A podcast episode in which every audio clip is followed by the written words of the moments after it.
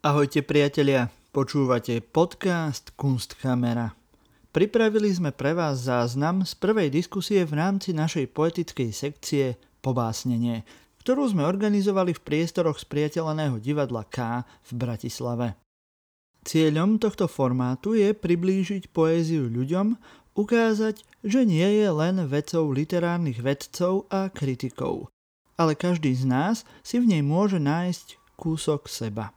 Touto diskusiou otvárame sériu podcastov venovanú práve lepšiemu pochopeniu poézie a jej pozície v slovenskej spoločnosti. Diskusiu viedla Klaudia Rybovičová a jej hostom bol doktor Matúš Mikšík, ktorý absolvoval štúdium slovenského jazyka a literatúry na Univerzite Komenského v Bratislave, kde v súčasnosti aj pôsobí na katedre slovenskej literatúry a literárnej vedy. Pred svojim pôsobením na univerzite pôsobil v literárnom informačnom centre ako šefredaktor časopisu Knižná reví a v tom období bol aj zodpovedný za projekt novej webovej stránky www.litcentrum.sk. Aktívne recenzuje pre domáce literárne časopisy a sporadicky pracuje ako knižný redaktor. Okrem toho, od roku 2020 spravuje Instagramový profil Instapretácia pomocou ktorého prináša kúsky poézie a ich instantné interpretácie.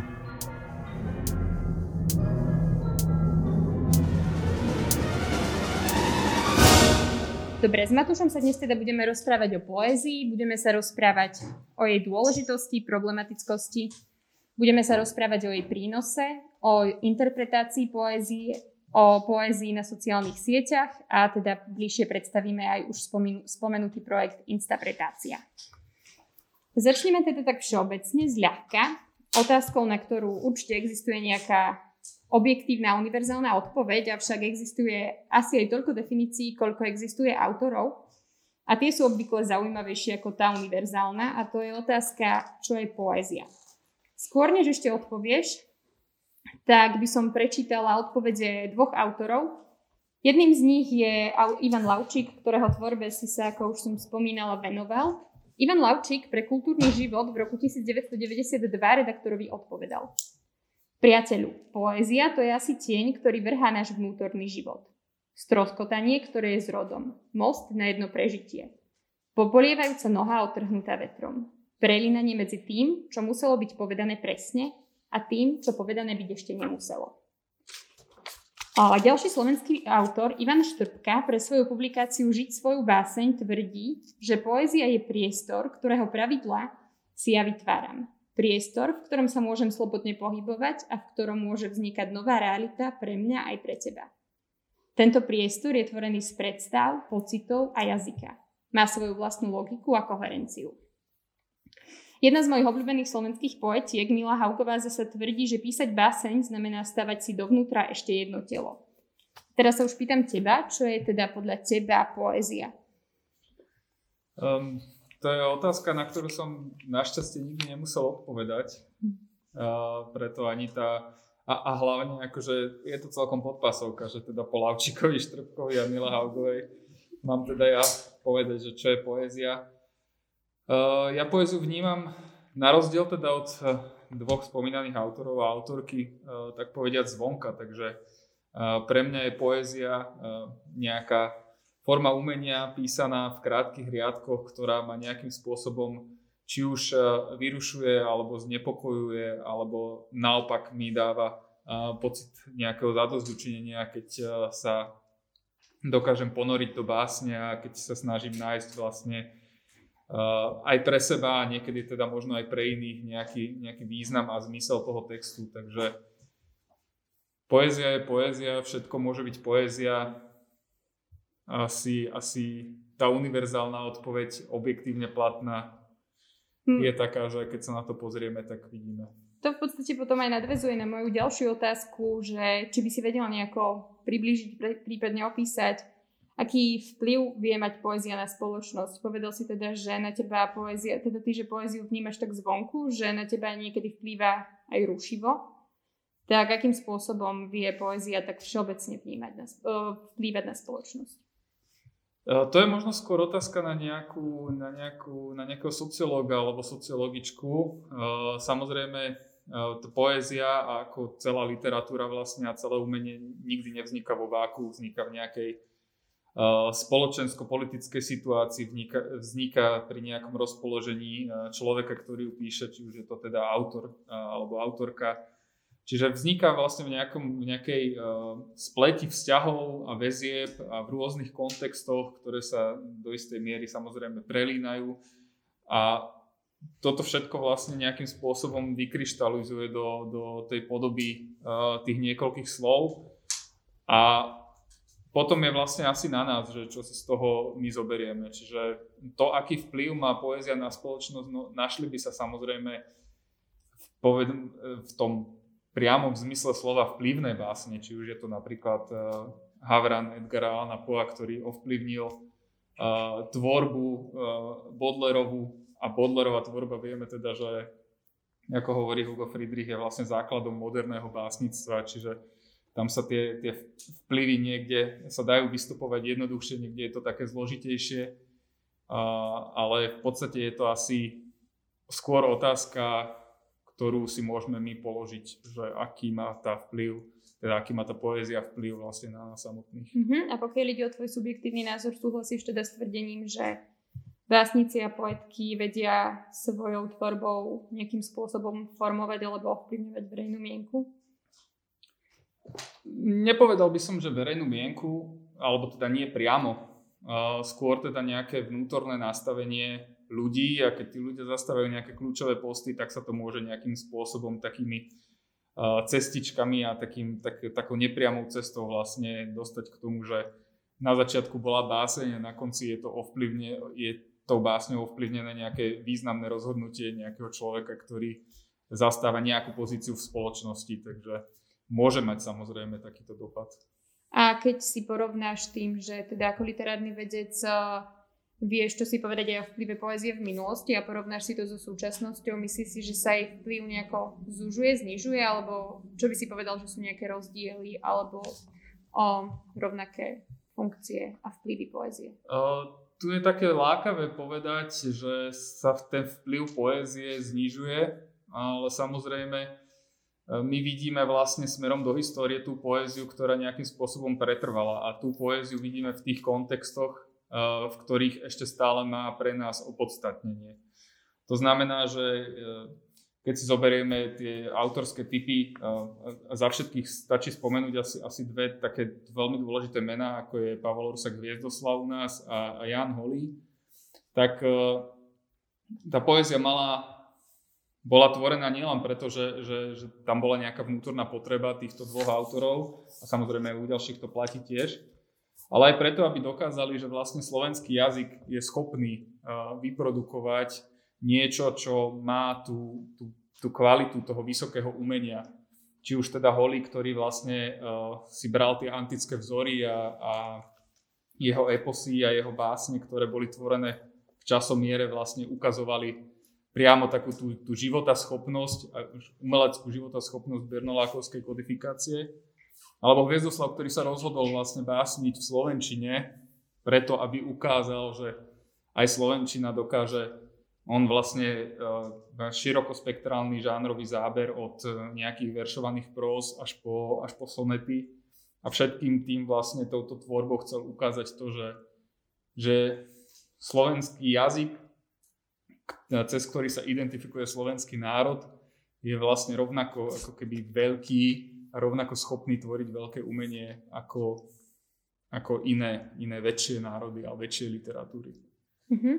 A v podstate celý čas sme o tom viac menej hovorili, spomenul si teda aj tú historickú aj súčasnú stránku, spomenul si, že báseň na každého vplyvá tak trochu subjektívne a že to dosť aj závisí od čitateľa, ale vieme, vieme na základe toho vytvoriť možno nejakú univerzálnu, ani nie definíciu, ale skôr odpoveď na otázku, čo by mohlo byť teda úlohou tej poézie a či má vôbec poézia v spoločnosti nejakú úlohu? To je, asi by som si úplne nelajzol odpovedať takúto otázku. Akože poézia samozrejme má, má nejaké vplyvy, má úlohu, to už je možno opäť slovo, ktoré v spojitosti s poéziou má skôr stále nesie takú tú ako keby pachuť uh, tej uh, propagandy alebo propagandistickej poézie medzi rokmi 48 až 89, hej, kde je teda tá, tá agitačná úloha všetkých tých básní, kde boli tí traktoristi a, a traktory a tie žatvy a družstva a nepriateľ na západe a všetky tieto rôzne obrazy tam bolo jasné teda, akú má poézia úlohu.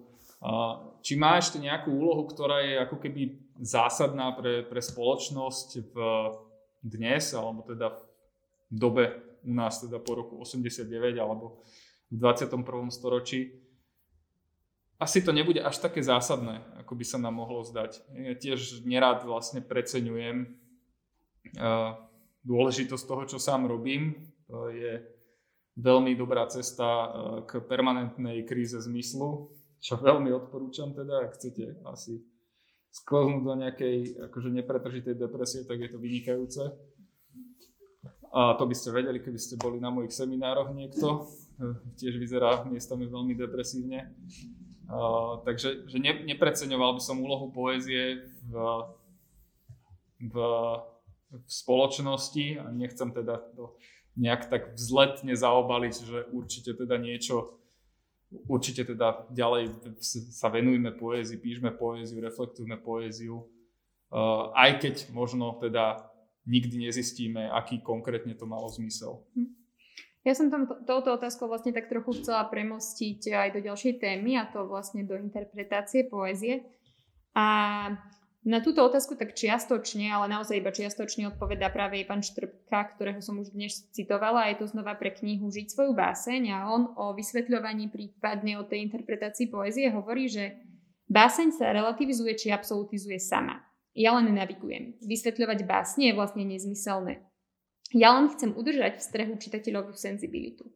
Niektorí čitatelia reagujú na moje dymové signály a iní nie. Báseň sa odohráva v slovách, ale jej význam slova presahuje. Slova sami môžu byť prázdne a iba zvodne klamať a preto sú stály strech a nedôvera na mieste.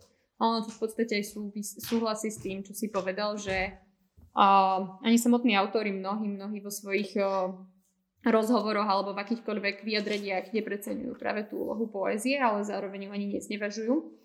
A keď chvíľu zostaneme pri tej interpretácii poézie, čo vlastne keď vychádzame aj z témy tejto diskusie, tak ja by som začala o interpretácii možno tak trochu literárno-teoreticky a budem citovať vysokoškolské skripta Andrej Bokníkovej, a kde vlastne hovorí, že interpretácia sa ukazuje ako dôležitá hodnota pri kontakte jednotlivého čitateľa s literatúrou, ale aj medzi čitateľmi navzájom. Pomáha tlmočiť zmysel literárneho textu, ako aj vyvolať od záujem od u druhých. Ďalej vo svojich skriptách uvádza, že interpretácia je nielen recepciou, a teda príjmom, ale aj kreáciou a tvorbou, keďže čitateľ do nej vnáša aj svoju individuálnu optiku. Čo znova v podstate súhlasí s tým, čo aj tvrdil Štrbka, že niektorí čitatelia reagujú na signály, iní na ne nereagujú a báseň sa odohráva v slovách, ale jej význam slova presahuje. Vlastne prichádzame k mojej otázke, ktorá je aj často kladená, často je odpovedaná a odpovede sa mnohokrát líšia, hlavne medzi laickou a odbornou verejnosťou. A otázkou je teda, že či je interpretácia naozaj úplne slobodná. Či si pri čítaní básne môžeme vysvetliť alebo porozumieť, v čo chceme, alebo má nejaké svoje pravidlá svoje obmedzenia a limity. E, krátka odpoveď je, že nie. Lebo tá báseň, báseň je nejaká štruktúra. Takisto aj literárny text je nejaká štruktúra. Tá štruktúra sa skladá z nejakých menších prvkov, alebo môžeme ich nazvať mikroštruktúry a tie mikroštruktúry majú svoje významy. Tým, že vlastne tá báseň má povedzme nejaké prvky, tak tie prvky vstupujú do nejakých vzájomných vzťahov, vytvárajú sa vlastne nové významy medzi nimi, ktoré, sa na, ktoré nadvezujú na ich pôvodné významy, pretože to, že sa báseň skladá zo slov je relatívne banálny poznatok, ale slova majú nejaké svoje významy a ak má ten text s nami nejakým spôsobom komunikovať, tak uh, musí komunikovať tými významami, ktoré do, do veľkej miery poznáme. Potom vznikajú teda samozrejme nové významy pri tých uh, originálnych kombináciách slovných výrazov, či už je to nejaká uh, metafora alebo nejaký iný, povedzme, výrazový prostriedok. No a teraz som stratil nič, že kde bola vlastne otázka? Že, či je interpretácia naozaj úplne Aha, slobodná. Mhm. No nie, tak ako nemôžem povedať, že, že keď poviem strom, tak nikto si nepre, nepredstaví kozmickú loď, hej. Takže asi takým spôsobom to nie je ľubovoľné. Čiže nejakú voľnosť samozrejme každá báseň poskytuje, lebo jazyk má takú povahu, že je nejednoznačný a ja keď poviem strom, tak niekto si môže predstaviť borovicu, niekto si môže predstaviť lipu, niekto si môže predstaviť dub, čiže istá tá voľnosť tam je, ale ten základ, vlastne to jadro toho textu e, vysiela dosť silné signály na to, aby sme, ak by sme chceli hociaký text interpretovať ľubovoľne, tak už by sme museli akože veľmi vlastne tlačiť tie, tie slova, tie, tie verše vlastne do toho, čo my chceme povedať. E, stalo sa mi, stalo sa mi to teraz na na seminári teda študenti, študentky odozdávali interpretácie básní a teda, aby som nepoužil úplne ten príklad, ale um, napríklad Jan Ondruš teda má uh, zbierku Šialený mesiac. Uh, neviem, či, si, či niekto poznáte Ondrušovú tvorbu, to je veľmi taká, taká introspektívna, uh, ktorá sa zaoberá vlastne uh, identitou uh, až nejakým, nejakou nejakým rozdvojením osobnosti, sú tam časté motívy noža, motívy jazvy, motívy rozdvojenia a tak ďalej a tak ďalej. A vlastne keby som veľmi chcel a povedal by som, že zbierka, ktorá sa volá Šialený mesiac, vyšla v 60 rokoch a je o tom, ako sa USA a Sovietský zväz pretekali o to, kto bude skôr na mesiaci, tak asi by som to nejakým spôsobom vedel povedzme odargumentovať, to hovorím v úvodzovkách, ale nikto by mi to asi neuveril, že, že naozaj o tomto vlastne tá zbierka je. Takže úplne ľubovoľná tá interpretácia byť nemôže, pretože tá báseň chce s nami nejakým spôsobom komunikovať a nejaký ten základ by mala komunikovať vždy. Môže sa líšiť samozrejme potom v nuansách a, a v drobnostiach v tom, že kto čo ako číta a to je, to je na tom potom pekné, že viacero rôznych interpretácií môže mať ako keby e, rovnakú hodnotu pravdivostnú e, pre, pre nás ako pre čitateľov a čitateľky.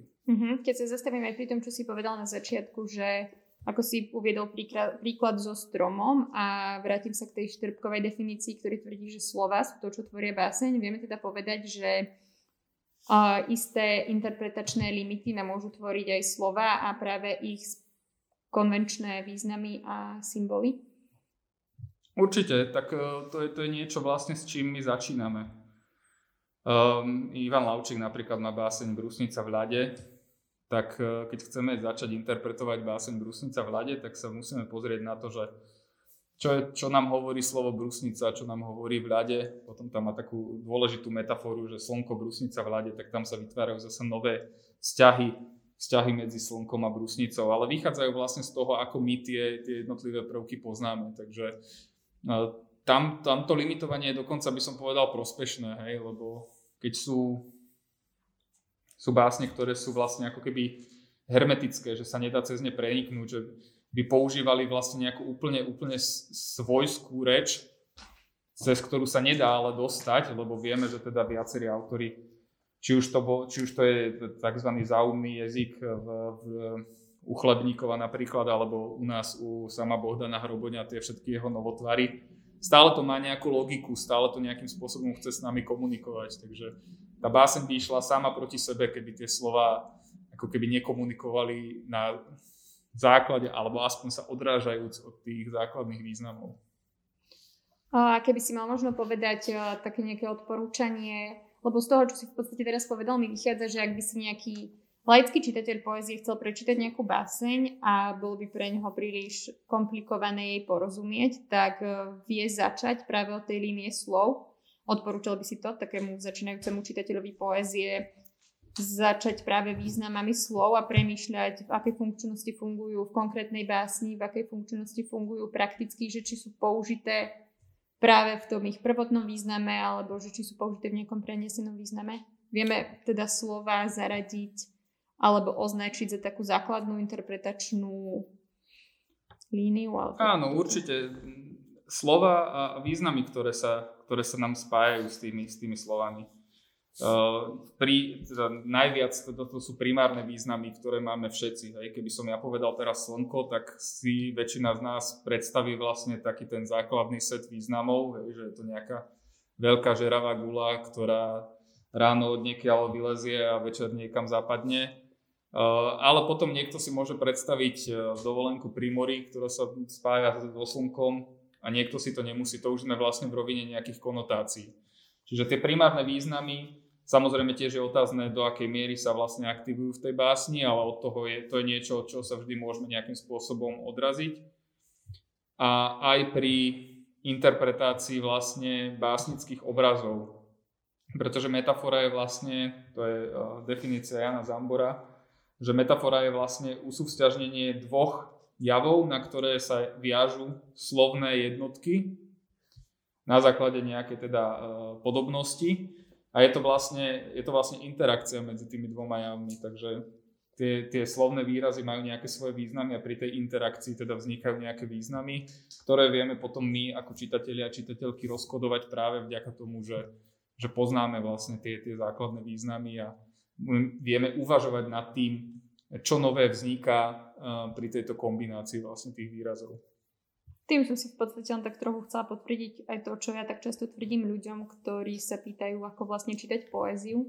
Tak moja prvá rada je vždy, že začínať od slov a presne na to sme sa v podstate zhodli. Ďalej si spomenula ale pri tom, že interpretácia nie je úplne slobodná aj to, že ju nejakým spôsobom ovplyvňuje aj kontext. Či už teda, ak čítame básne z minulosti, tak ju ovplyvňuje sociálno-kultúrny kontext. Neviem, či je úplne bezpečné, alebo teda či môžem isto tvrdiť, že asi je jednoduchšie interpretovať básne, ktoré boli napísané niekedy dávno. Možno je to jednoduchšie v tom, že už tie básne, ktoré boli napísané v nejakej dobe, tak už bolo napísané niečo aj o tých básniach, čiže nám už boli ponúknuté nejaké interpretácie a už sa vieme od niečoho odraziť.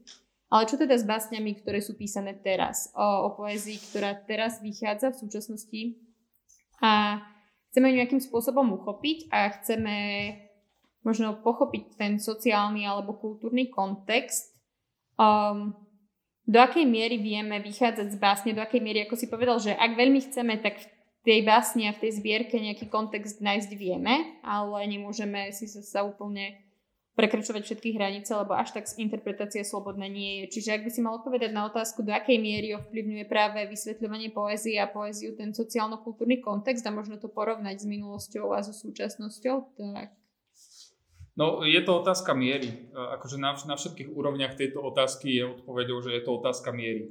Uh, to znamená, že aj dnes máme poéziu, ktorá je vyslovene, povedzme, angažovaná. Uh, to znamená, že vlastne priamo reaguje na nejaký spoločensko-politický kontext. To je z, zo súčasnej poézie asi najznamejšie je zbierka Kataríny Kucbelovej Vie, čo urobi z roku 2013 ale tak ako som hovoril o tých uh, agitačných básniach napríklad, tak uh, angažovaná poézia mala iné podoby, ale, ale tiež bola vlastne reaktívna, reagovala priamo na nejaký spoločensko-politický kontext aj v rokoch uh, 48 až 89 a aj predtým by sme našli vlastne básne, ktoré by sme mohli považovať za angažované a tie sú také, ktoré teda priamo reagujú na, ten, na, ten, uh, na, na to, čo sa deje vlastne v spoločnosti.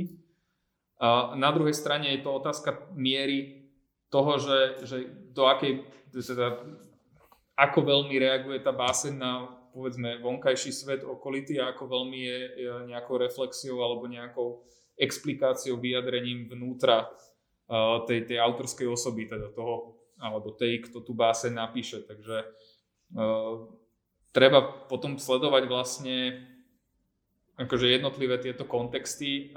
Naj, najbližší kontext je vždy kontext básnickej zbierky, v ktorej tá báseň vyšla. Potom povedzme kontext autorskej osobnosti. Na to sa navrstvuje povedzme ten spoločensko-politický kontext, ktorý treba mať vlastne navnímaný. A preto je možno pre nás jednoduchšie, alebo básne, ktoré sú písané vlastne teraz, tak sú pre nás zrozumiteľnejšie. Ja by som povedal, že určite budeme viac rozumieť napríklad Dominike Moravčíkovej, ktorá napísala vynikajúcu básnickú zbierku e, Deti Hamelnu, alebo Michalovi Talovi, ktorý má v zbierke Antimita, ktorá vyšla v roku 2016. Celý taký cyklus básni, ktorý sa volá, že Torenty. No tak tomu by asi nikto nerozumel, ani by to nevzniklo samozrejme, ale uh, je to niečo, čomu, k čomu my máme skôr nejaký vzťah. Ak sa chceme zaoberať uh, staršou poéziou, tak čím ideme viac do minulosti, tým viac musíme tie kontexty vlastne nejakým spôsobom navnímať. Tak ako si povedala, tam pomáha to, že niektoré, alebo teda veľa z nich, z tých básní, z tých dôležitých, už sú nejakým spôsobom zreflektované a sú zreflektované práve s ohľadom na ten kontext, na tie kontexty, v ktorých vznikali. Uh-huh. Načítal si v podstate aj moju ďalšiu otázku. Keď už poznáme, vieme sa odraziť od slov, vieme sa odraziť od sociálneho a kultúrneho kontextu, avšak veľa, viaceré básne a jednou takou podobnou z nich je aj práve báseň Raz cestia, ktorú som vybrala, ktorú ste si niektorí našli na svojich stoličkách, ktorú budeme interpretovať v závere ponúka dosť takú veľkú mieru pocitovosti a práve toho vnútorného sveta spisovateľa alebo spisovateľky. A akým spôsobom vieme báseň ako laickí čitatelia, ale aj ako odborní čitatelia uchopiť, pokiaľ má práve tú vysokú mieru abstrakcie a takého vnútorného sveta. Do akej miery tam je už tá, povedal by si, že tá interpretácia je už v tomto prípade slobodnejšia, že si už vieme ten pocit ktorý autor alebo autorka o, ponúka v básni, vieme si ho vysvetliť subjektívne a je to v poriadku? Uh, vždy je to v poriadku, akože vždy ten čitateľský zážitok, nech je akýkoľvek, tak je v poriadku. Hej, to znamená, uh, Jan Števček má takú typológiu čitateľa, uh, že, že má teda člení vlastne čitateľov, čitateľky na tri také veľké skupiny a to sú teda naivní čitatelia, sentimentálni čitatelia a potom diskutívni čitatelia. Ak ide o naivno-sentimentálne čítanie, tak tam vlastne hrá hlavnú úlohu nejaká emočná odozva alebo akákoľvek vlastne vyslovene subjektívna, intimná odozva na strane čitateľky alebo čitateľa. Čiže tam je úplne v poriadku, akože akýmkoľvek spôsobom vlastne na nás tá báseň zapôsobí, tak, tak v podstate by som povedal, že je to dobré diskurzívny čitateľ alebo čitateľka už e, prístupuje vlastne k tej básni tak, že sa pozrie na tú svoju čitateľskú skúsenosť a snaží sa ju vlastne reflektovať. Je tam nejaká istá miera odstupu, ktorá nám umožní vlastne e, prefiltrovať tú prvotnú našu skúsenosť s tým textom, e, povedzme aj cez nejaký pojmový aparát literárno-vedný. A, a tá interpretácia samotná v tomto prípade, tak ako píše e, Stanislav Šmatlák, že to slovo e, samé o sebe má dva také významy a prvé je teda, že, že to je proces, ktorý je, najprv je teda porozumením textu a potom je vlastne jeho výkladom. Samozrejme vykladať môžeme niečo, len niečo, čomu sme porozumeli. Takže tá diskurzivita potom je vlastne taká ako keby, ako keby nadstavba oproti tej, ja si myslím, že, že akokoľvek si ktokoľvek vyloží tú básen, tak je to v podstate v poriadku. Je to už tá e, interpretácia, že berie ohľad na to, že nejakým spôsobom nám na konci ten text, ak píšeme interpretáciu, tak musí nám to aspoň do istej miery sedieť napokon.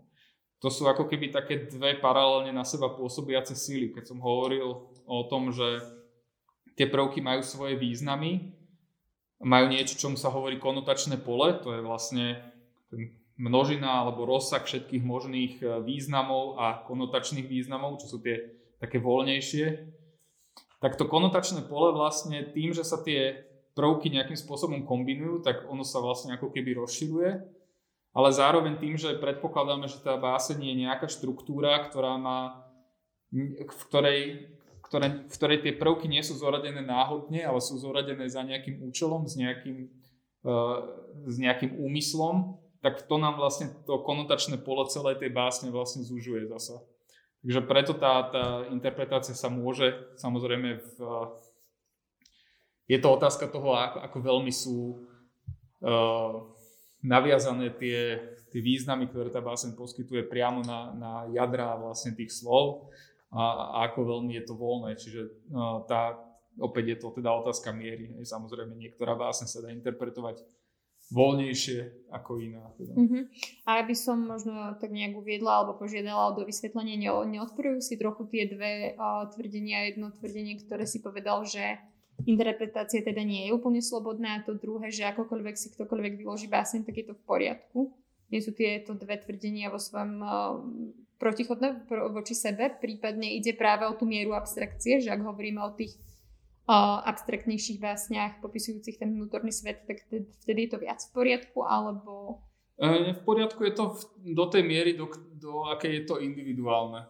Čiže tak ja keď si prečítam báseň, tak akože je super, že na mňa nejakým spôsobom za, zapôsobila a v podstate to je to naivno sentimentálne čítanie, že sa asi nemusím ani veľmi zamýšľať nad tým, že, že prečo má tá báseň na mňa taký efekt a tak ako keby ďalej vlastne riešiť. Tam končíme pri tom bode tej čitateľskej mhm. skúsenosti a že je tam nejaká odozva. To je si myslím, že že veľmi fajn vlastne na tejto akože základnej úrovni. A potom tá, tá, tá diskurzivita vlastne to je tá, to je tá nadstavba, že tam už naozaj, ak e, chcem tú interpretáciu napísať a píšem ju vlastne pre niekoho, komu poskytujem môj výklad tej básne, alebo teda prezentujem vlastne moje čítanie tej básne, tak tam už si musím dať pozor na to, aby som argumentoval tak, aby to vlastne dávalo zmysel dokopy. A to mhm. je presne to, že nemôžem Ondrušovú zbierku Šialený mesiac interpretovať uh, takže ide o, o vesmírne preteky, lebo to nedáva zmysel v konečnom dôsledku. Takže. Ale ak to niekto prečíta tak, že, že o tie vesmírne preteky ide, tak uh, v zásade akože nemám nič proti tomu, len teda by sa to nemuselo úplne šíriť. Mm-hmm. Čiže pokiaľ ide o toho naivno sentimentálneho čitateľa, tak uh O, vieme tvrdiť, ja veľmi rada tvrdím teda, že mm, poézii netreba rozumieť, ale stačí ju cítiť a nechať ju nejakým spôsobom na nás vplývať. Súhlasil by si s týmto tvrdím? Áno, to je presne, to je to naivno sentimentálne čítanie je jednoducho zážitkové čítanie. Akože tak ako čítame niekedy knihy, aby sme e, svojím spôsobom unikli od reality, Niekto číta knihy práve preto, aby si prehlbil kontakt s realitou, akože na tej čitateľskej úrovni je to úplne v poriadku, že keď, tam je nejaká odozva, keď tam je nejaký zážitok, tak je to, tak je to fajn. No, ja by som si to až asi dovoliť nemohol. Teda. V, na plagáte, alebo teda aj v podtitule našej udalosti som uviedla otázku, alebo prečo sú závesy modré. To je taká tá klasická otázka, ktorá sa často opakuje na stredných školách, alebo aj keď sa občas začítam do nejakých uh, diskusných uh, internetových príspevkov, tak stále sa um, zaoberá práve touto vetou, že možno závesy boli iba modré, ale prečo sú závesy iba modré? Tak ak by si mal iba tak um, odpovedať na túto otázku, prečo sú teda závesy modré. Toto je super otázka, lebo je veľmi tenká hranica medzi podinterpretáciou a nadinterpretáciou alebo teda sú texty, pri ktorých je tá hranica naozaj že veľmi tenká.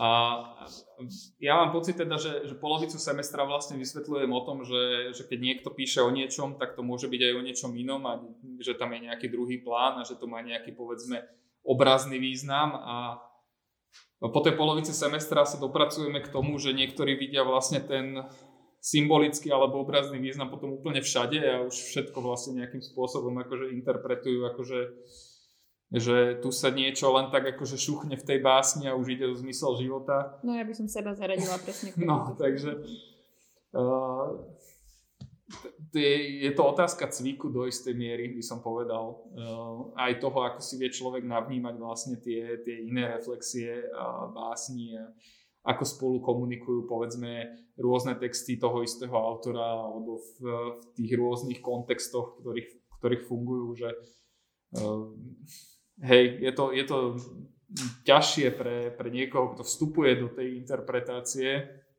a povedzme si úprimne teda, uh, ja učím uh, prvý ročník a ešte k tomu v zimnom semestri, takže to, to sú ľudia, ktorí majú častokrát na, na, na mysli niečo, nejaké úplne, úplne iné veci.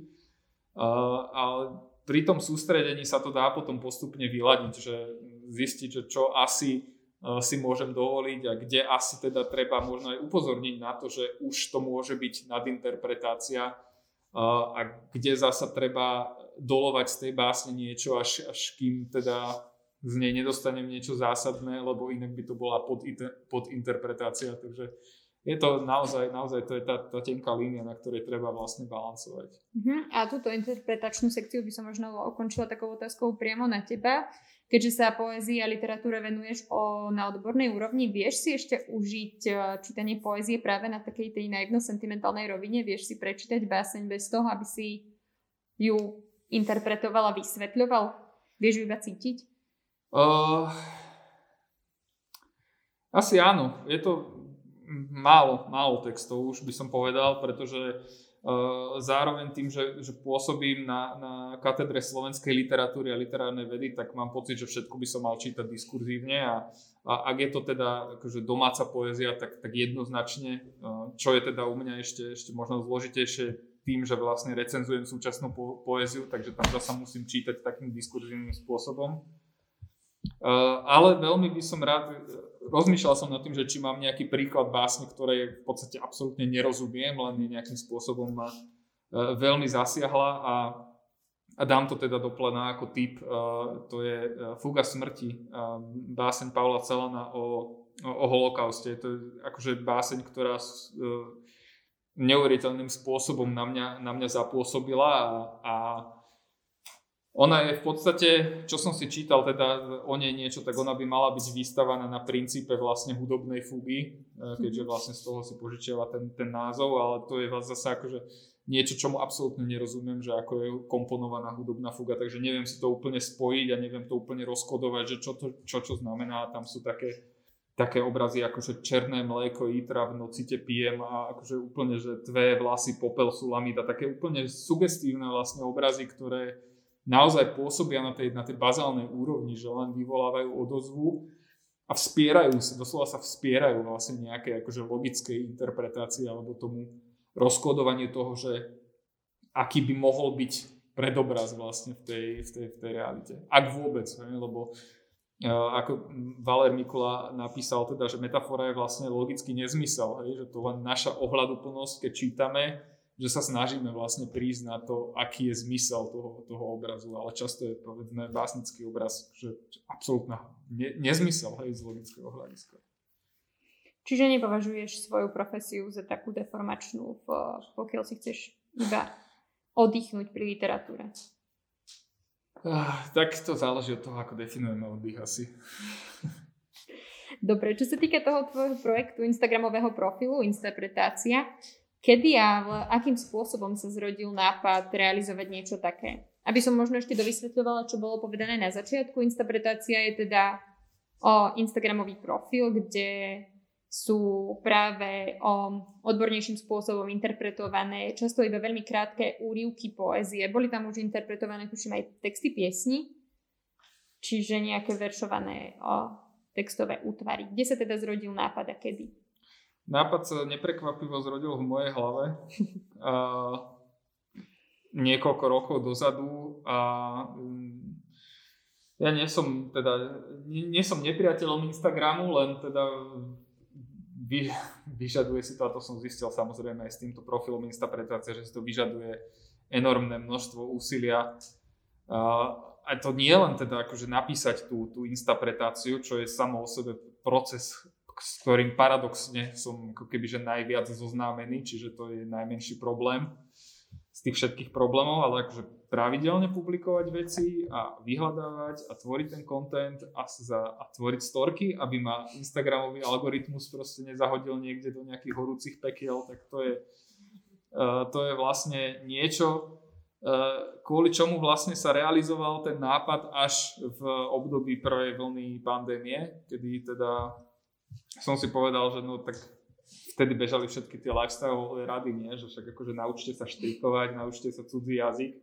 Tak ja som si povedal, že prečo nezrealizovať vlastne túto myšlienku a prečo na Instagram, no však keď sa ľudia nudia možno doma uh, počas tej pandémie a možno sa im akurát nechce učiť uh, sa háčko, teda učiť háčkovať alebo, alebo učiť sa cudzí jazyk, takže možno tu odhalím nejakú takú akože níž skupinu, že možno pár stoviek ľudí sa bude zaujímať nielen teda o Instagramovú poéziu alebo všetko, čo je s tou predponou Insta a súvisí nejakým spôsobom s poéziou alebo s literatúrou, ale že možno je tam nejaký priestor na nejaký takýto ako keby, že podivuhodný, by som povedal, alebo prazvláštny projekt, ktorý v podstate ako keby ide proti tej idei toho Instagramu, že nie je založený až tak na, tým, na tom vizuále, ako na tom, čo je napísané, čo je akože vlastne úplná hlúposť, hej, dávať na Instagram akože mhm. texty primárne.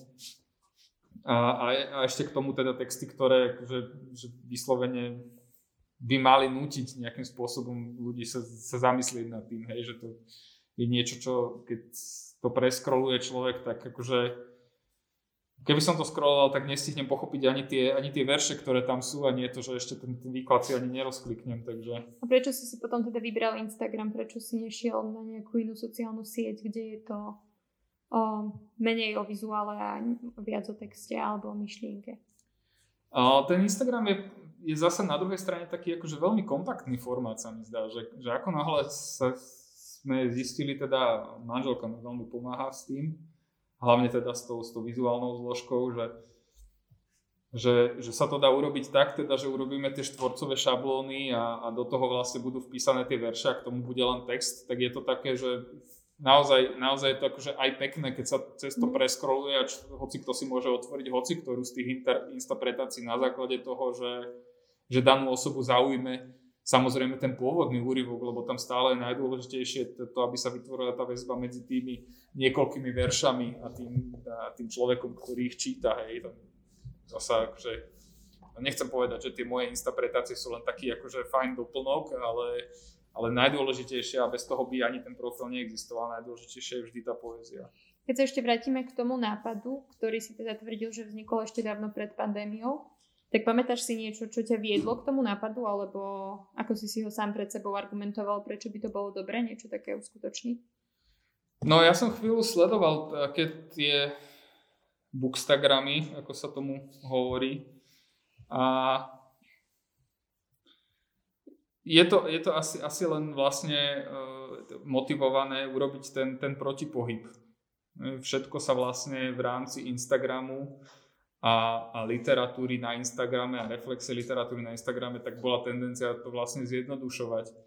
Um, literárna kritika, čo je že najdôležitejší, alebo jeden z najdôležitejších žánrov vôbec, sa postupne cez nejakú recenziu v podstate ako keby, že výrazovo aj významovo redukovala až na uh, fotku uh, tzv. 3K, hej, kniha uh, Kravička Koláčik a k tomu super kniha odporúčam, hej, že tam sa vlastne zredukovala vlastne úplne tá, tá, tá, tá reflexívna zložka a no, chcel som ako keby vyskúšať, že či sa naozaj dá urobiť ten, ten, ten naozaj protipohyb, že vlastne úplne opačným smerom sa vydať a, a ešte na, akože na tej sieti, ktorá je vyslovene založená na, na tom vizuále, teda, že ani tam nič nemusíte písať, proste stačia tie hashtagy. A...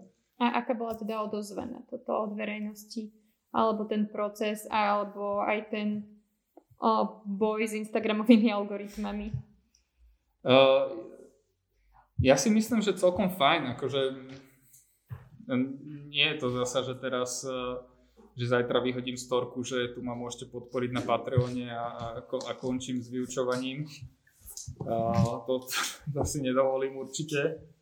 Uh, ale myslím si, že, že si to nejakých svojich nejaké svoje sledovateľky a sledovateľov, musím to teda takto povedať, lebo to je nielen, že, že vo všeobecnosti ženy viac čítajú, ale teda aj na, na pomere sledovateľiek a sledovateľov toho, toho profilu e, vyplýva, že teda tam mám asi okolo 70% sú ženy a 30% sú muži, takže nejakú, nejaký okruh ľudí to, to nejakým spôsobom asi celkom, celkom trafilo a Teraz mám niekoho, teraz mám teda akože e, ľudí, ktorým sa musím, alebo teda mal by som sa periodicky ospravedlňovať za to, že som už týždeň nepostol, už dva týždne nepostol, teraz som už asi na dvoch mesiacoch, ale uh, dá sa na druhej strane, že si na to tak pomyslím, že a to je to, čo ma potom vedie k tomu, aby som tam asi naozaj niečo nové dal. No.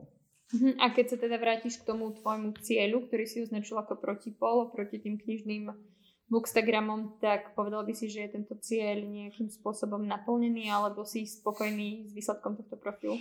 Uh, určite. Cieľ som naplnil vtedy, keď som tie, tie bookstagramy prestal sledovať. To bolo o, úžasne oslobodzujúce a, a, a v podstate uh, teraz si tak viac menej ako keby, že robím svoje. No, občas uh, sa vyskytne niekde nie, nejaká reflexia už aj pár študentov vlastne použilo, študentov, študentiek použili niečo z tej, z tej instapretácie, dokonca kolegyňa docentka Bochníková, ktorú si spomínala, sa ma pýtala teda, že, lebo ona ma e, písala štúdiu o Elene Kamenickej, ja mám na instapretácii, mám je, kúsok z básne jednej Eleny Kamenickej instapretovanú, že ako to citovať, tak to bolo až také úsmevné, by som povedal. Ale nejakým spôsobom si myslím, že to funguje, lebo, lebo to je v, eh, asi v celom, celom našom odbore je to tak, že musíme aspoň do istej miery veriť tomu, že nejakým spôsobom to funguje, lebo inak, inak by to bolo proste že koniec. Akože ja ako náhle prestanem veriť, aspoň čiastočne veriť tomu, že, že má zmysel to, čo robím, tak som akože úplne skončil. Počas pandémie viem, že tento profil, a teda, že si vytváral live streamy, kde práve prebiehali live interpretácie básni. Ako by si zhodnotil práve to? Aby som možno ešte dovysvetľovala, v tých live, vždy bola dopredu poskytnutá nejaká báseň, ktorú si um, používateľia Instagramu a používateľky mohli prečítať, mohli si ju nejakým spôsobom pripraviť, precítiť a potom v rámci live streamu mali možnosť sa vyjadriť a interpretovať ju. Ty si často na to reagoval, niekedy si súhlasil, niekedy nesúhlasil, vysvetľoval. Viem, že tam boli odozvy napríklad na nejakú báseň od Válka, že bola kompletne zničená mienka o Válkovej poézii a tak. Tak ako by si ty zhodnotil tieto live streamy, kde vlastne tento profil mal priamy kontakt s verejnosťou, že už to nebolo iba o nejakých lajkoch a komentároch, ale o ľuďoch, ktorí odpovedali priamo. No, keby som to chcel robiť systematicky, tak potrebujem nový telefón. To je, to je prvá vec, ktorú som zistil, lebo uh, akože tie, tie live streamy vyzerali ako záznam z Halloweenu, hej, také akože ponuré osvetlenie a trhané pohyby a mm, neviem, či aj zvuk nevypadával miestami, takže že z technického hľadiska teda samozrejme niečo zlepšovať. Uh, inak to boli v podstate také ako keby semináre v menšom. Je, že je tam uh, zaujímavá tá, tá možnosť vlastne e, reagovať priamo. E, boli to básne, myslím, že tri tie live streamy som len urobil, tak nebolo to nejaká akože veľká časť toho a, a všetky tri boli teda básne od, od Miroslava Válka teda pôvodný zámer bol taký, že, že prejdem vlastne cez tie, tie jeho prvé štyri zbierky, tie tzv. štyri knihy nepokoja a teda k tej poslednej som sa nedostal. Uh, len aby to možno nejakým spôsobom si pozreli ľudia, ktorých, to, ktorých neviem, válková poézia nejak, nejak akože zaujíma, alebo poézia, tak akože tá návštevnosť, e, tam bolo možno 20-30 ľudí, je, že, že nič, nič výnimočné, e, ale e, myslím si, že tiež to možno nejaký svoj, svoj účel splnilo a použil som viac menej akože prípravy a veci, ktoré som si pripravoval vlastne na, na semináre, takže zase nebolo to až, tak, až, až také ako, ako keby veľké množstvo práce pre mňa navyše. Mm-hmm. Keď ešte chvíľu zostaneme pri tom Instagrame a pri poézii na Instagrame, uh, mnou zarezonovala taká veta, myslím, že to vydával práve britský uh, denní Guardian, uh, kde bol titulok o tom, že budúcnosť poézie je na Instagrame. Ja som si ten článok ani neotvorila, lebo už ma úplne nezaujímali argumenty podporujúce toto tvrdenie ale myslím si, že nemôžeme prehliadať, že sa určite šíri tzv. insta poézia, tak ak by si mal ty niečo povedať k tomuto, myslíš si, čo, čo si teda o to myslíš? Uh, myslím si, že je to fenomén, je to nová platforma, ktorá nejakým spôsobom je schopná vlastne tú, túto poéziu prezentovať uh, povedzme aj násobne väčšiemu publiku ako, ako bežná tlačená poézia, keď to takto poviem a určite si uh, akože násobne viac ľudí vidí príspevky čistej duše ako príspevky uh, etablovaných básnikov a etablovaných poetiek v ktoromkoľvek, naozaj ktoromkoľvek literárnom časopise. Uh, takže je to niečo, čím podľa mňa by sme sa mali zaoberať už len z toho profesívneho hľadiska, uh, že aby sme to mali nejakým spôsobom zmapované. Na druhej strane eh, je tu veľký problém eh, kapacity literárnej vedy na Slovensku. Je tu toľko vecí, ktorými by sme sa naozaj že mali zaoberať. Že mali by sme mať napríklad kolektívne dejiny slovenskej literatúry, to by bolo super, keby sme mali, ale posledný taký veľký projekt bol vlastne, boli vlastne šmatlakové dejiny slovenskej literatúry 1, 2 a potom teda ten, ten Marčokov a Marčok a kolektív. Ale stále to nemáme ako keby že úplne zreflektované. Ja napríklad, keď som vydal minulý rok tú monografiu o Ivanovi Lavčíkovi, tak to bola vlastne prvá monografia o jednom z asi najvýznamnejších autorov druhej polovice 20. storočia a to mnohí ďalší významní autori a autorky ešte stále nemajú ako keby ani takú tú akože štartovaciu monografiu, čiže uh, osobne to až tak nesledujem, bol by som rád, keby to niekto eh, z tej, z tej literárno-vednej obce nejakým spôsobom sledoval.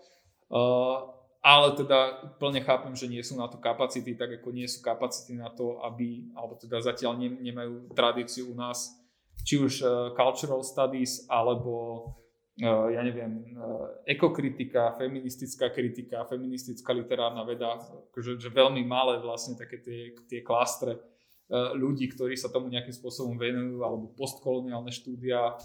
To sú všetko veci, ktoré sa, akože mali by sme, ke, keby sme chceli držať krok, tak e, by sme sa mali zaoberať vlastne tým, tým novým premýšľaním a, a novým reflektovaním uh, poézie a literatúry a nebyť teda niekde ako keby, že ešte zaseknutý v nejakom štrukturalizme, ale viac teda už ísť na to cestu dekonštrukciu a či už to bude nejaká dekonštrukcia cez tie ekologické princípy alebo cez feministické, feministické pohľady, tak to je ďalšia vec, ale určite si nemyslím, že, že tá poézia na Instagrame je niečo, nad čím treba mávnuť rukou a nechať to proste tak.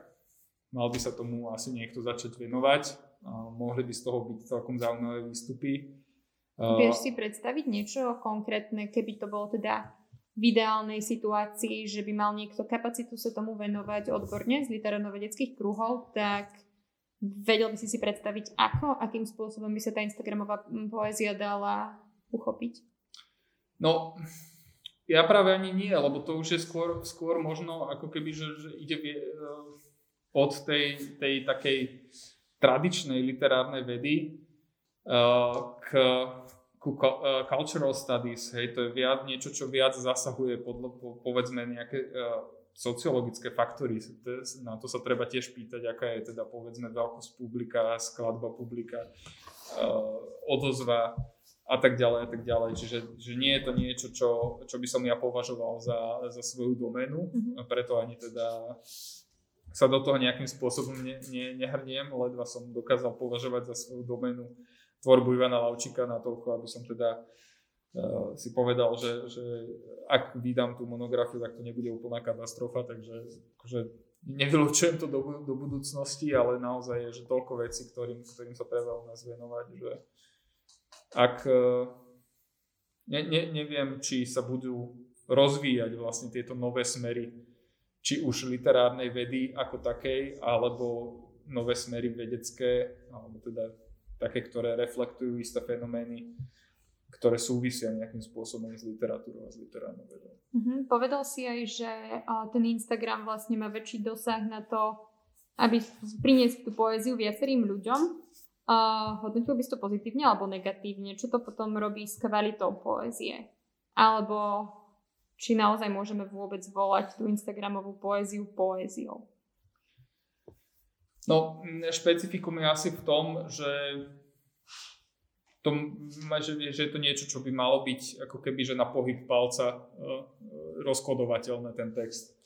Čiže kým človek preskroluje k ďalšiemu tomu postu, tak by mal pochopiť, čo je, najmä tomu, uh, na tom novom poste čistej duše, alebo slovníka cudzích slov, alebo neviem, aké sú ešte ďalšie tie naše, naše Instagramové profily. Takže tomu je svojím spôsobom aj prispôsobená, prispôsobená tvár tej, tej Instagramovej poézie, tých asi, asi veľkých profilov, kde je to často založené na nejakej slovnej hre, teda je to nejaký ako keby len taký e, aforizmus, povedzme, hej, keď sa chceme oprieť o, o, o, o známe žánre literárne, alebo teda nejaký vtip, založený teda na nejakej slovnej hre, e, čo je ako keby problematické z hľadiska toho, že, že poézia, ak ju vnímame vlastne v tom ušom zmysle slova, tak by mal byť text, ktorý je na, na viacero čítaní. mám pocit, že, že pri tej Instagramovej poézii je práve vlastne dôležité, aby, bol, aby tomu textu bolo porozumené na prvé čítanie, ale zároveň aj vyčerpaný na prvé čítanie. A že, že ťažko napríklad by sa mi interpretovali uh, takýmto spôsobom, ako interpretujem povedzme tie básne na, na instapretácii alebo, alebo aj na seminároch, alebo aj vo svojej vedeckej činnosti. Ťažšie by sa mi interpretovali vlastne takýmto spôsobom tie, tie Instagramové básne. Mm-hmm. Uh, ja by som ešte zostala možno pri Štrbkovi, uh, ktorého som tu dnes už viackrát citovala. On tiež v jednom zo svojich, svojich rozhovorov tvrdil, že poéziu a nie je potrebné nejakým spôsobom extrémne popularizovať, uh, že básen si nájde toho, koho si má nájsť. Uh, čo tvrdíš, čo si myslíš ty práve o tomto, že ten Instagram tak popularizuje tú poéziu, že či je to potrebné, či potrebujeme takúto popularizáciu poézie, alebo by alebo ani nevadí, že poézia je často výsadou nejakého okruhu ľudí? Uh, to je, tá otázka, je to otázka toho, do akej miery sú je Instagramová poézia takúto uh, akože gateway, tou bránou k, nie, k niečomu, čo my, my vnímame ako, ako povedzme skutočnú poéziu, to samozrejme v úvodzovkách hovorím, lebo nechcem to nejakým, nejak akože veľmi deliť od seba, Uh, čiže tam by, sa, tam, by, tam by bolo fajn vlastne zistiť teda, že, že ako to je, či ľudia začnú potom, čo začnú sledovať Instagramové profily, kde je nejaká insta poézia, či potom začnú čítať reálne tlačené zbierky autorov a autoriek, alebo to tak nie je. Alebo si teda stále vlastne tá tradičná poézia, čo je tlačená vo forme zbierok najmä, si stále nachádza ľudí vlastne v tom, v tom istom okruhu a tá Instagramová poézia vlastne v tom druhom okruhu a tie okruhy sa nejakým spôsobom neprekrývajú, ale uh, áno, myslím si, že uh, tá, tá Instagramová poézia si určite nájde všetkých ľudí, teda, alebo ľudí, ktorí, ktorých uh, to zaujíma, s tým asi nie je problém. A ak dajú ľudia šancu tlačenej poézii, tak myslím, že aj tá tlačená poézia si nájde tých ľudí, ktorí o ňu, o ňu majú záujem. Dobre, ďakujem. Pozrime sa teraz na tú báseň, ak máte, neviem, či ju máte všetci pred sebou. Je to báseň od minuloročnej víťazky Nobelovej ceny za literatúru a je to báseň Raz cestie. Ja ju prečítam aj nahlas, aby sme to mali aj nahrané. Raz cestie. Vec, telo moje, teraz keď už spolu nebudeme putovať veľmi dlho, začínam k tebe cítiť novú nehu. Nefalšovanú a neznámu. Podobnú tomu, čo si pamätám z lásky v mladosti. Lásky, čo bola často pochaba v plánoch, no nikdy nie vo voľbe a intenzite. Žiadala vopred priveľa, mnohé, čo nebolo možné slúbiť. Moja duša je taká ustráchaná, násilná. Odpust jej toľku brutalitu. Ako by som sa dotýkala tej duše, moje dlane opatrne prechádzajú po tebe. Netúžia vzbudiť pohoršenie, ale dychtia napokon dospieť k hmotnému vyjadreniu. Nebude mi chýbať táto zem, budeš mi chýbať ty. Tak ak by si mal urobiť v podstate taký nejaký live stream naživo bez toho, aby si mal nejaké komentáre od ľudí o tejto básni, tak akým spôsobom by si začal? Hej, netrúfol by som si. Uh na záznam hovorím teda, že Klaudia mi poslala toto, že, že ktorú báseň vybrala uh, niekoľko hodín pred stretnutím, takže to nie je báseň, ktorú by som si ja vybral, že už som ju tisíckrát interpretoval a teraz budem len nachrovať, že to urobím znova. Uh, ale teda našťastie uh, vidiecký život Louis Gluck, uh, to je tá, tá ocenená zbierka, teda uh, to je zbierka, ktorá je tej ocenenej autorky, ktorá bola preložená do Slovenčiny Janou Kantorovou Balikovou, tak som to čítal, takže som si vyhľadal knižku, pozrel som sa, pozrel som sa do toho, trochu som si zalistoval, len aby som mal aj ten kontext tých, tých ostatných textov, aby som si pripomenul teda, že akým asi spôsobom Louis Gluck v tejto zbierke, čo sa nám snaží povedať celkovo. No a potom som sa pozrel vlastne na tú, na tú báseň. A dôležité, dôležité na začiatku je samozrejme nadpis a tzv. expozícia. Expozícia je vlastne úvod, to poznáte, poznáte to možno z tej dramatickej terminológie, kde je ten dramatický oblúk, že teda tá expozícia, kolízia, kríza, peripetia, katastrofa, tak tá expozícia vlastne tu tvoria vlastne prvé, prvý verš alebo prvé verše toho ktorého textu, ktoré nejakým spôsobom navodzujú atmosféru, rozohrávajú základný, často rozohrávajú nejaký základný motív, ktorý sa ďalej rozvíja a, a ktorý, je, ktorý je dôležité vlastne si nejakým spôsobom nad, nad ním zauvažovať predtým, než sa, než sa pustíme ďalej. A tá interpretácia ako proces vlastne prebieha v smere čítania. To je pri vás nie, je to, je to veľmi, veľmi jednoduché, čiže uh, prečítali by sme si nadpis, uh, prečítali by sme si tú báseň ako celok najprv, skúsili trochu navnímať a potom by sme postupovali teda v smere čítania. Uh, tu je dôležité teda, čo sa nadpisu týka, tak rast cestia uh, a teda čo sa aj, to vidíme aj v tom prvom verši. Vec telo moje teraz, keď už spolu, keď už spolu nebudeme putovať veľmi dlho. Uh, je tam motív putovania, motív cesty, ktorý často vlastne signalizuje nielen teda fyzickú, fyzické putovanie a fyzickú cestu, ale eh, sa nám vlastne zrkadlí obrazne do nejakej podoby životnej cesty. A keď sa vrátime spätne k tomu ráz cestiu, tak to znamená teda, to je cesta, ktorá sa delí vlastne na niekoľko ďalších, čo znamená, že, je potre- že môžeme očakávať nejakým spôsobom nejaké, nejaké rozhodnutie, ne, že, alebo rozhodovanie sa teda lirickej aktérky medzi viacerými možnosťami. Uh, ten prvý verš nám potom nastavuje aj atmosféru básne. Uh, je tam v prvom rade teda samozrejme veľmi viditeľná je tzv. apostrofa, čiže básnické oslovenie. Lirická aktérka sa ale neprihovára nejakej druhej osobe, ale prihovára sa vlastnému telu. Čiže tu, už tu je vidieť, že to je nejakým spôsobom veľmi intimne rozohraná báseň. No a hovorí svojmu telu, teraz keď už spolu nebudeme putovať veľmi dlho.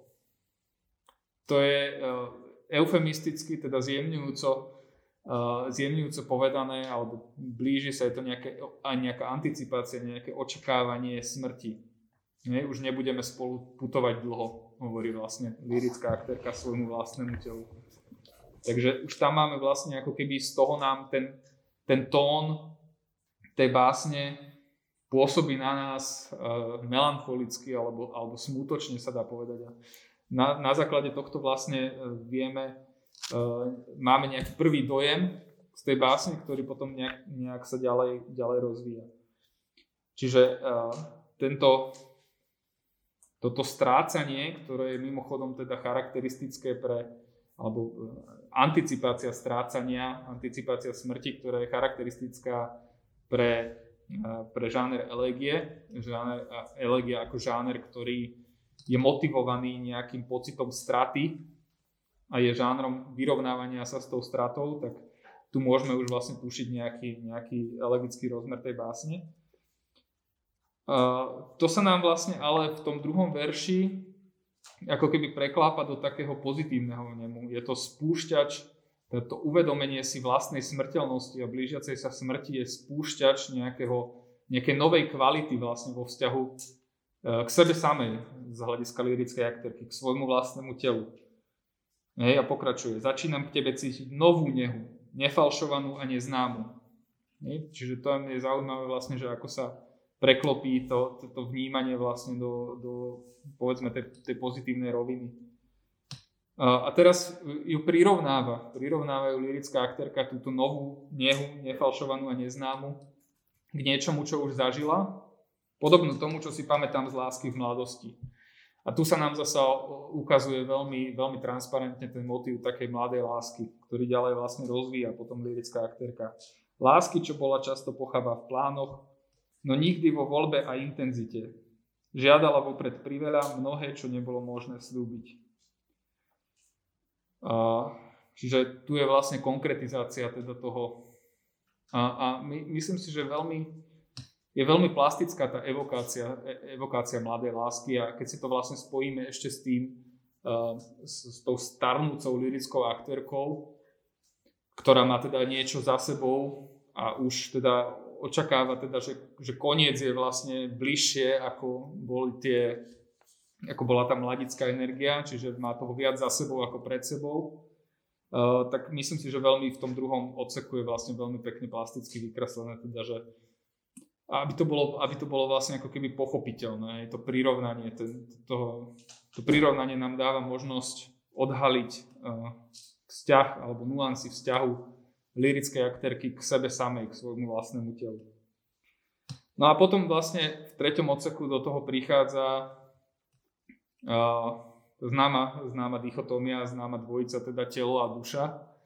A vlastne vytvára sa nám ako keby kontrast medzi telom a dušou, čo je, čo je zaujímavé, uh, pretože uh, vidíme tu, že, že je dôraz, alebo že je teda skôr akcentovaný, zdôrazňovaný ten pól telesnosti, uh, pričom vieme teda, že, že skôr, je, skôr je tendencia vlastne ťahať sa k tomu, čo je spirituálne, k tej duši, k tomu, čo je metafyzické, ako keby, to, lebo to je to, čo je aspoň čiastočne vlastne mimo našej reality, mimo nášho toho reálneho fyzického sveta, v ktorom žijeme. A tu je to možno trochu naopak.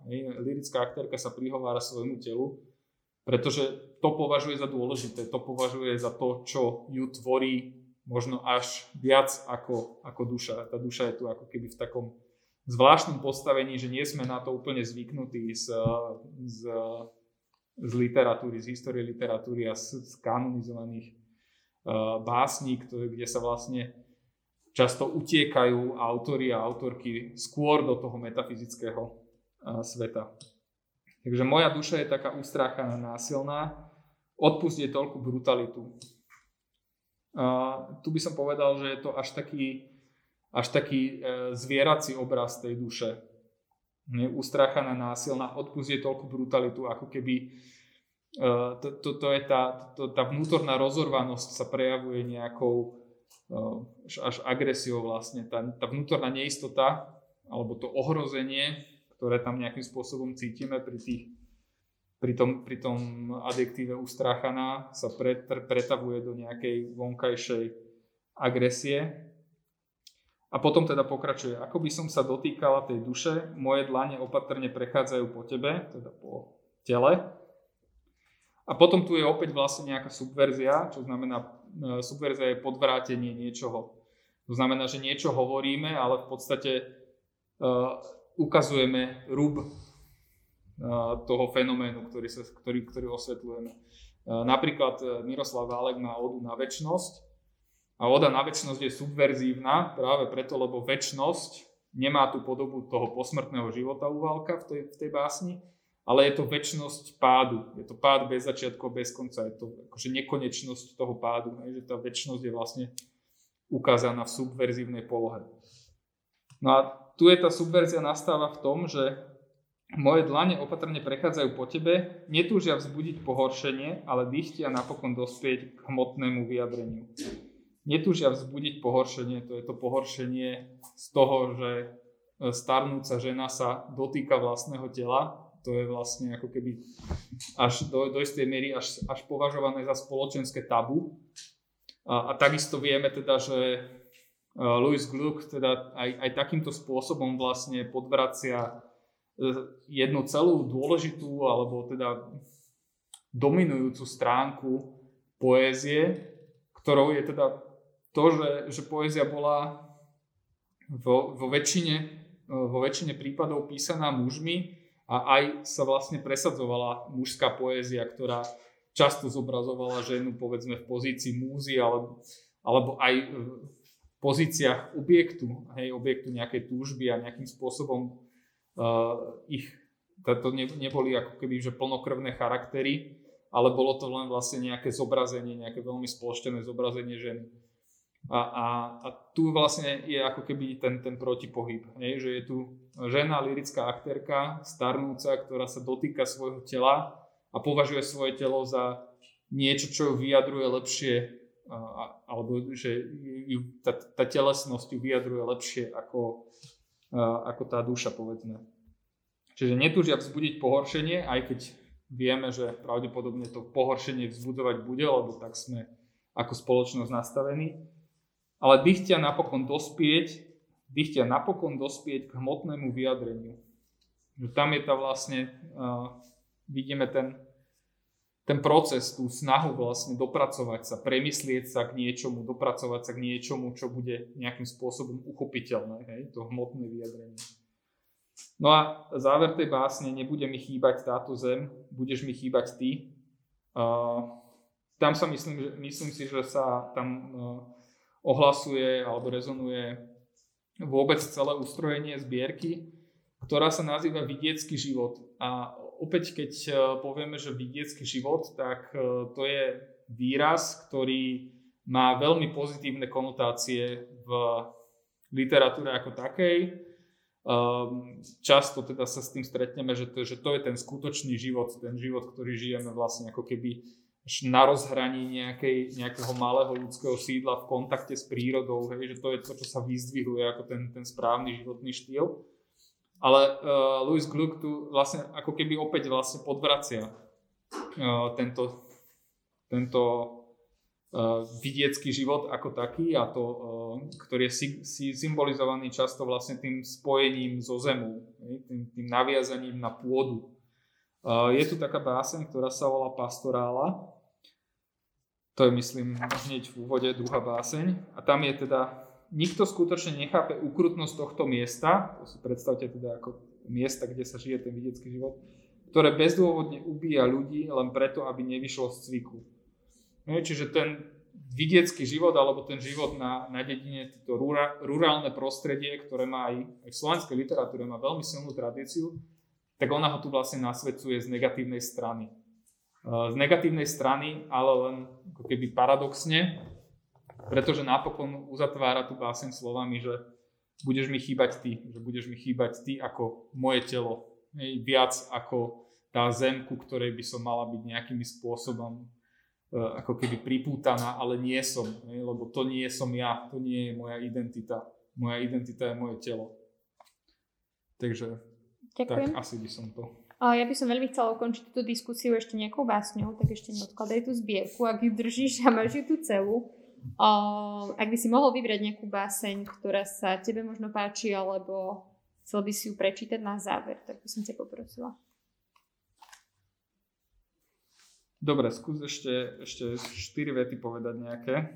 To ja by som povedala, že veľmi odporúčam, ak by ste chceli čítať poéziu, tak ja by som veľmi odporúčala, ak ste nikdy nečítali, vy ste už, moji spolužiaci už určite nejakú čítali, ale ak sú to aj ľudia, ktorí neprichádzajú do kontaktu s poéziou až tak veľmi, tak ja by som odporúčala začať touto zbierkou, lebo ako sme sa na začiatku bavili o nejakej miere vnútorného prežívania a o miere nejakého sociokultúrneho kontextu, tak možno ja takto subjektívne predpokladám, že ak si chcete pri poézii oddychnúť alebo nechcete mať problém s tým, že je pre vás príliš komplikované na porozumenie, tak by som úplne nešla do poézie, kde je treba chápať kontext, ale pri, išla by som práve do poézie, ktorá sa dá tak jednoduchšie cítiť. A práve táto zbierka, tuším, je to aj jediná jej preložená zbierka do Slovenčiny, tak práve táto zbierka je o, písaná takým spôsobom, že sa akoby číta sama. Ja som ju odporúčila viacerým ľuďom, ktorí nečítajú poéziu a mala som na to presne túto odozvu. Čiže ak by ste si chceli z tejto diskusie odniesť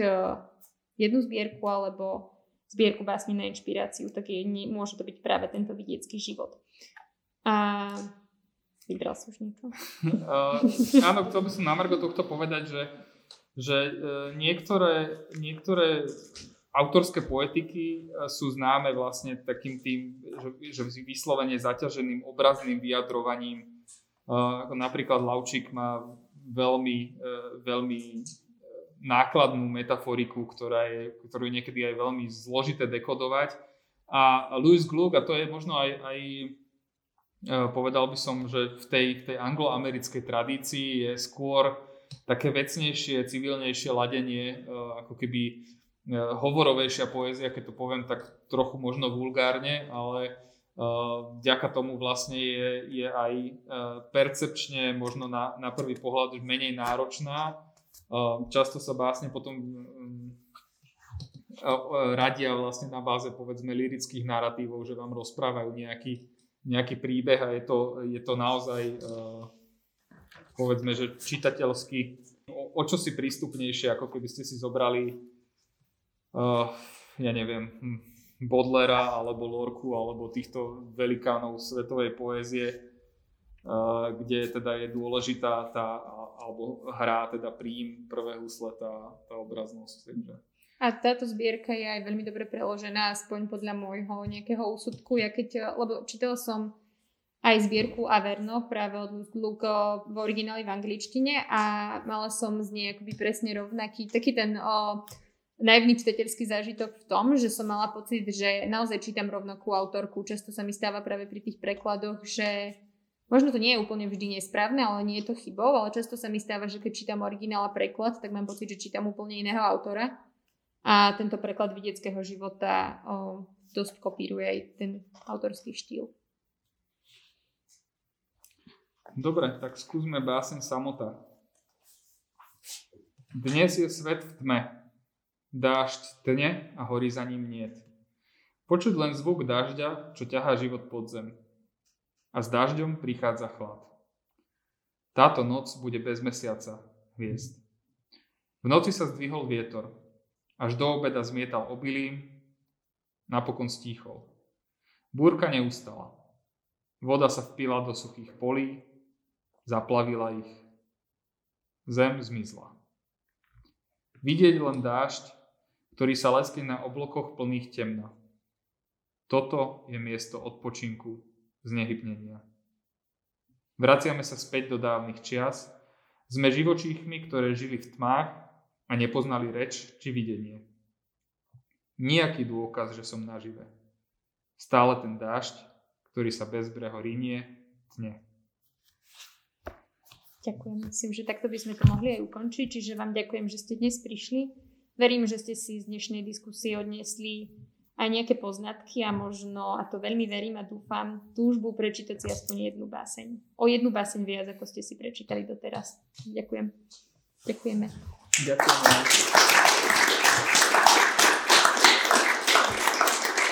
A samozrejme ďakujem aj za prijatie pozvania. Ja ďakujem za pozvanie, bolo to veľmi príjemné a verím tomu, že keby bola možnosť responsivity, tak je to aspoň také dobré ako moje semináre. Počuli ste diskusiu formátu Pobásnenie, ktorý sa venuje súčasnej poézii.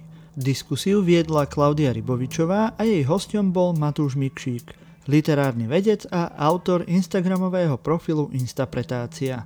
Všetky formáty podcastu Kunstkamera nájdete v každej dobrej podcastovej aplikácii. Taktiež nás môžete sledovať na sociálnych sieťach Instagram a Facebook. Za poskytnutie priestorov ďakujeme Bratislavskému divadlu K.